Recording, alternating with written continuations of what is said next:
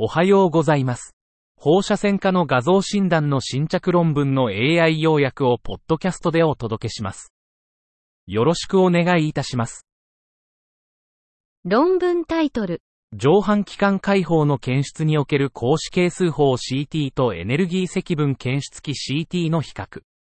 Photon counting versus energy integrated detector CT in detection of superior semicircular canal dehiscence. 上半期間脱出症 SSCD の検出において、従来のエネルギー積分型検出器 EID、CT と格子係数型検出器 PCD、CT を比較。31人の患者を対象に、両 CT で側頭骨を撮影し、2人の神経放射線科医が盲検で評価。SSCD の存在に関して EID-CT と PCD-CT 間で高い一致。K イコール0.76。しかし EID-CT は PCD-CT よりも偽陽性率が8.3%高い。EID-CT では SSC 上の骨の厚さを過小評価。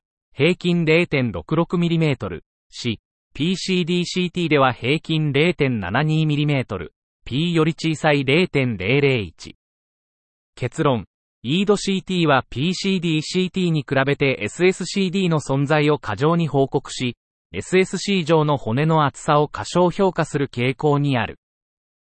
論文タイトル、CT を用いた骨粗鬆症の日和見スクリーニングにおける感情面、軸位面及び視上面との比較。Coronal plane in opportunistic screening of osteoporosis using computed tomography. Comparison with axial and sagittal planes. 目的、CT を用いた骨粗鬆症の機械的スクリーニングにおいて、感情面と軸位面、視上面を比較。方法、50歳以上の患者100名を対象に、腰椎 CT と DA を3ヶ月以内に実施し、DA で骨粗鬆症診断。感情面、軸位面、視上面の CT 数値を測定し、AUC と ICC で比較、陽電指数で最適カットオフ値算出。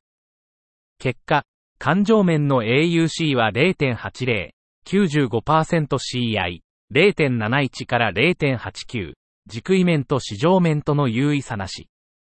ICC は感情面と軸位面で0.95、視上面で0.93。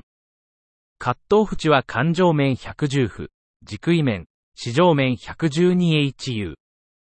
結論、感情面は軸位面、視上面と交換可能で、CT による骨密度測定に有効。論文タイトル、思春期のゴールキーパーにおける手指閉鎖損傷の MRI 所見、症例に基づくレビュー。MRI findings of closed hand injuries in adolescent goalkeepers, a case-based review.